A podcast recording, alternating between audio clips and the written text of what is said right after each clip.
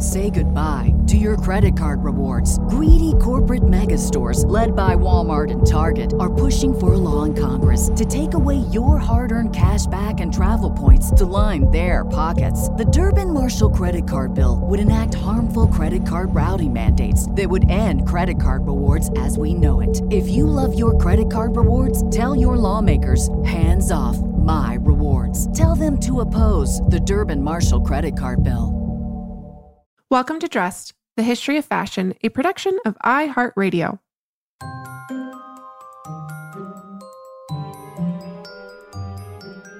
Over 7 billion people in the world, we all have one thing in common. Every day, we all get dressed. Welcome to Dressed, the history of fashion, a podcast where we explore the who, what, when of why we wear. We are fashion historians and your hosts, April Callahan and Cassidy Zachary. Today's fashion history mystery comes to us from Luna, who wrote to us um, a very lovely listener direct message on Instagram. And she said, quote, my name is Luna, and I've just binged the entire season one of Dressed. So thank you very much for that, Luna. she says, I love the show, and I'm not a very fashionable or stylish person. So I put off listening, and I was so surprised how much I love it. I introduced it to my mom, and now she asks for episodes when we're in the car together. Oh, thank you so much, Luna. yeah. And then she goes on to say, This weekend, my mom taught me how to reverse engineer a pattern from a favorite blouse of mine from a company that no longer exists. And we used wax paper and freezer paper to make a new pattern. I was wondering if either of you had insight on how paper patterns came to exist. And this is not the question we'll be addressing for today's FHM, but April, you actually do have an answer to her question, right? Yeah, and we actually have an entire episode for later this season planned on discussing the history of the paper pattern industry. And this is a fascinating subject which has been written about in depth by the incredible Joy Emery, who very sadly passed away last year. Um, and this episode will be both a tribute um, to patterning and Joy's legacy um, doing all this wonderful work that she did. So stay tuned for that. Yay, I can't wait. And then so Luna actually goes on to say, My mother said as a teenager, she'd take wax paper into dressing rooms and copy patterns she liked. At six foot tall, she rarely found anything that fit well and always had to modify fashionable styles. I was wondering if you would talk about copying and how fashion houses copy designs as opposed to lay people like my mom. So, great question. And first of all, Luna, your mother was incredibly enterprising. I commend all the women and men, of course, throughout history, and today, of course, who make their own clothes. I mean, this is such an incredible skill and talent. Yes. And Luna, if Instagram accounts like Diet Prada are any indication, copying and fashion is not only rampant, it's a huge problem. Um, and some might even argue an epidemic. But Perhaps not problematic when undertaken by home dressmakers, like your mom, of course, but something that is just not okay when, let's say, you are an up and coming designer or an indigenous artisan whose work is being copied and, quite frankly, stolen from right under you and sold at massive profits by these larger companies.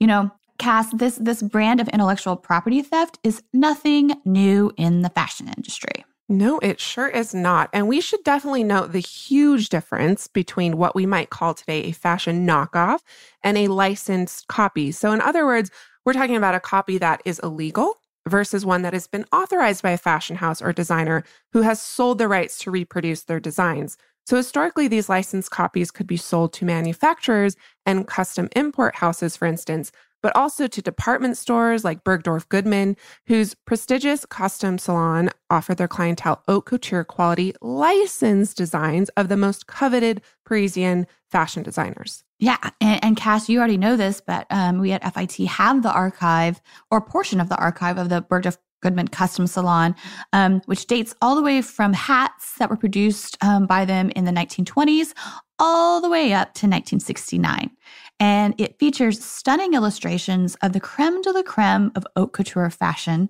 And the salon itself began in 1923 when the company started sending representatives to the collections in Paris, where buyers would make their selections before basically hanging out and waiting you know, get this, they just waited around for the houses to make their selected pieces before traveling back with them.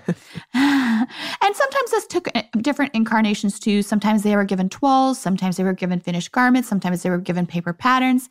Um, but basically, and it wasn't only Bergdorf's, um, but upper end department stores, I would say. A lot of them had these custom salons. And this would allow their customers to choose from any number of designs and have their very own copy made to order to fit them custom in the salon. And at Bergdorf's, the salon was located on the very top floor of the Fifth Avenue NYC store, and it operated until 1969. So, similar processes of visiting the Parisian shows were undertaken by any number of department stores, as April mentioned, but there were also manufacturers and custom import houses. And custom import houses were essentially businesses set up expressly to sell imported, made to order, copied designs to clients. All of these custom houses sent buying representatives to Paris to see the latest collections for spring and fall. So, not unlike today, but April, when exactly did this process begin? Ah, well, we do talk about this on our very first episode of Dressed, which was about Charles Frederick Worth. And I think it might be surprising to a lot of people to learn that ever since the birth of haute couture, there's been this kind of official licensing that happened. Um, you know, Charles Frederick Worth is considered to be the father of haute couture. And even he himself was selling licensed designs to be reproduced and even selling um, custom patterns or paper patterns that were reproduced or you could order from magazines like Harper's Bazaar, which is pretty incredible. Yeah, and there's actually the fabulous book, and it's called Couture Culture. It's by Nancy Troy. And she really addresses how these haute couturiers expertly negotiated the exclusive nature of made to order haute couture with this really this need to sell to a broader market with copies intended for mass consumption. So this is where a lot of these people made a lot of their money. So despite catering to these very affluent individuals, so we're thinking princesses and presidents' wives, of course, the haute couture industry was largely dependent on selling these licensed copy that would reach this wider market. So Troy really delves into this idea that someone like Worth or Paul Poiret, for instance, are promoting themselves as artists, creating original works, while at the same time profiting from the copying of their designs. Yeah, and that addresses the licensed copies, Cass. But what about the decidedly more problematic unlicensed copies? Oh, yeah. There are a lot of them. Um, and the licensed copies to buy them, to purchase them, was incredibly expensive. Not only are you paying thousands of dollars to the couture house for the rights to use them themselves, but on top of that, you're also then paying duty tax upon entering America. And we're talking tens of thousands of dollars here.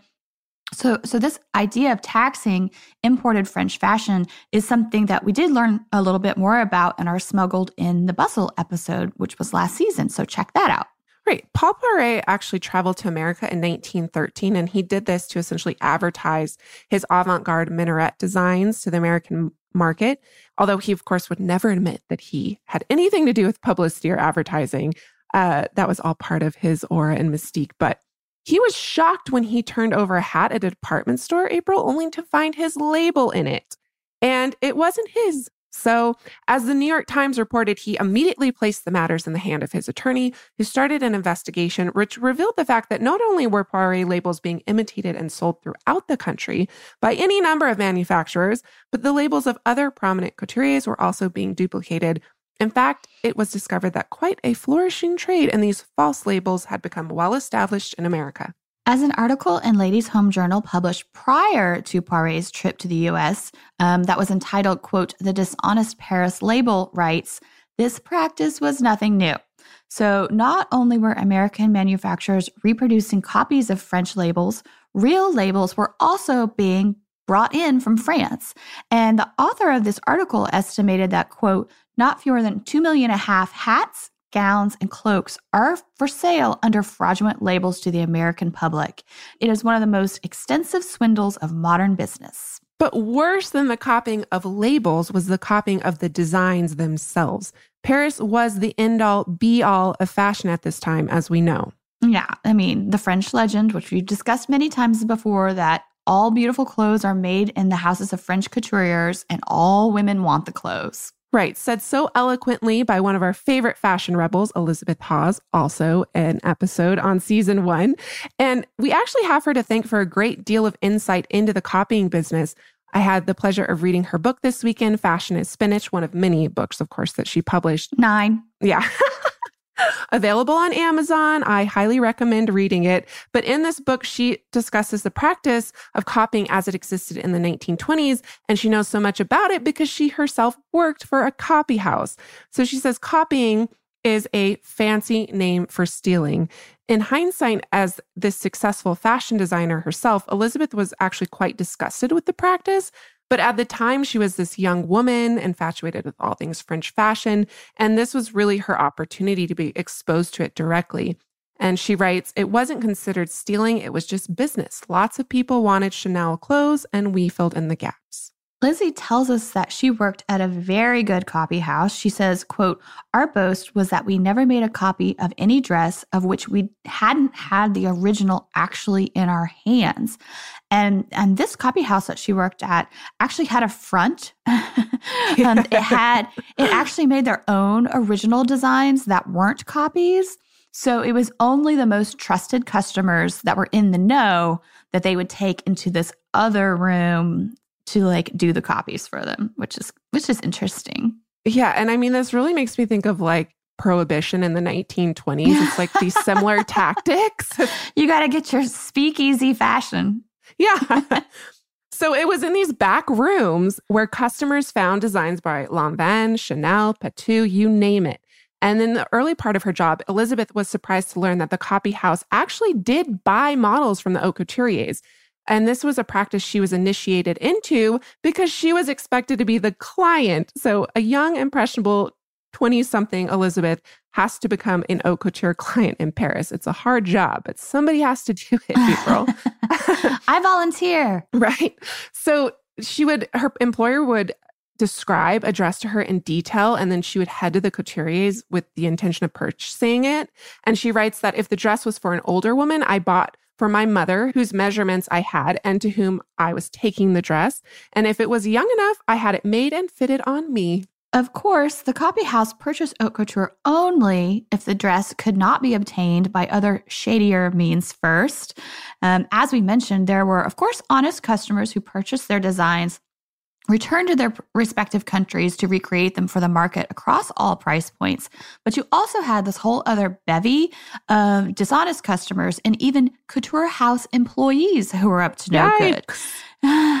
the latter smuggled designs, patterns, and materials out of the couture houses, Cass, which is which is kind of shocking, um, and and fabric suppliers to the haute couture industry even sold the exact fabrics used in the production to these copyists. So, so a lot of these designers are basically being undermined at every turn because there was so much money to be made. Right. And that's really even what you just mentioned is the tip of the iceberg because not only were haute couture individual clients apparently selling access to their designs to copyists, you had foreign buyers doing the exact same thing. And Elizabeth writes, I really felt like a thief the day I discovered how that works. She writes that over Half of the models obtained at the copy house came from foreign buyers, the representatives of department stores and manufacturers that ascended on Paris for the collection multiple times per year. So, because of this, these foreign buyers' established reputations as purchasing customers, these people were granted direct access to haute couture showings and fittings. I mean, these were trusted individuals. Yeah, and Elizabeth recalls one particular incident with a resident buyer for an American manufacturer whose name was Madame Ellis. And Lizzie had a very large fur coat, and that particular day she was requested to wear it for a trip to this buyer's office. And when she arrived, she found Ellis alone in her office with a large pile of Chanel boxes. And she writes, quote, the boxes were hastily opened dresses pulled out and shaken from their tissue paper covers, Madame says, put them under your coat and get them back here as fast as you can. And Lizzie goes on to say that upon her return to her office, the fitters took the clothes, made the patterns, and Lizzie made accurate sketches. So that's kind of how it worked. Right. And I'm glad you mentioned sketching actually, because that is exactly how Elizabeth ended up making the most money during her time in Paris. She writes that as a buyer of expensive French models for American mass production, you stole what you could and bought what you had to. Almost every important buyer took to the first showing of every couturier a sketcher. The sketcher was ostensibly an assistant buyer. Her real job, however, was to remember as many of the models as possible and subsequently sketch them for the buyer to copy in New York later. And so Elizabeth did. She would make notes on the program if she had the opportunity, or she would quite literally commit the garments to memory before sketching them later on. that's that's no small feat. No. Um, we would be remiss not to mention the 1934 musical comedy Fashions of 1934, which starred Bette Davis as a fashion designer working at a shop selling discounted copies of Parisian couture. And clips of this can be found online, of course, if you would like to see them. Um, and the practice of copy and Cass was really just rampant. It was it was institutionalized simply, and, and it was an acknowledged part of the industry. So much so that Hollywood even made a movie about it, as they do. And we should, of course, say that haute did their part in battling this practice. To battle unlicensed designs, Callot Soeurs, for instance, printed full page ads in American papers listing the stores selling licensed designs. And after his fortuitous visit to America in 1913, Poiret helped to create the Syndicate of the Defense of the Haute Couture Industry, which was an organization that he created expressly to combat these unlicensed reproductions of couture designs. And many couturiers even took people to court. Yeah, and and if there's a will, there's going to be a way, Cass. And as we all know today, counterfeit copying is still very much with us. Oh, and yes. thanks to the internet, though, fashion shows have really been democratized in a way that they never were before. And while now everyone kind of gets a front seat, so to speak, to the ready to wear and haute couture runways, it also means that everyone has an opportunity to copy it. and while you can certainly be sued for copying today, thanks to accounts like Diet Prada, who you mentioned at the beginning of the episode, um, you know, they basically expose these people for copying and the companies for, for everyone to see, you know, but it would appear that the harshest consequences of copying really kind of are now playing out in the court of public opinion. And that does it for us today, Dressed listeners. Don't forget to tune in to our full length episode on Tuesday. And as always, thank you to Casey Pegram, Holly Fry, and everyone else at iHeartRadio that makes this show possible each week. Dressed the History of Fashion is a production of iHeartRadio. For more podcasts from iHeartRadio, visit the iHeartRadio app, Apple Podcasts, or wherever you listen to your favorite shows. Say goodbye to your credit card rewards. Greedy corporate mega stores, led by Walmart and Target, are pushing for a law in Congress to take away your hard earned cash back and travel points to line their pockets. The Durbin Marshall credit card bill would enact harmful credit card routing mandates that would end credit card rewards as we know it. If you love your credit card rewards, tell your lawmakers hands off my rewards. Tell them to oppose the Durbin Marshall credit card bill. Everybody in your crew identifies as either Big Mac Burger, McNuggets, or McCrispy Sandwich. But you're the filet fish Sandwich all day. That crispy fish, that savory tartar sauce, that melty cheese, that pillowy bun. Yeah, you get it. Every time. And if you love the filet of fish, right now you can catch two of the classics you love for just $6. Limited time only. Price and participation may vary. Cannot be combined with any other offer. Single item at regular price. Ba da ba ba ba.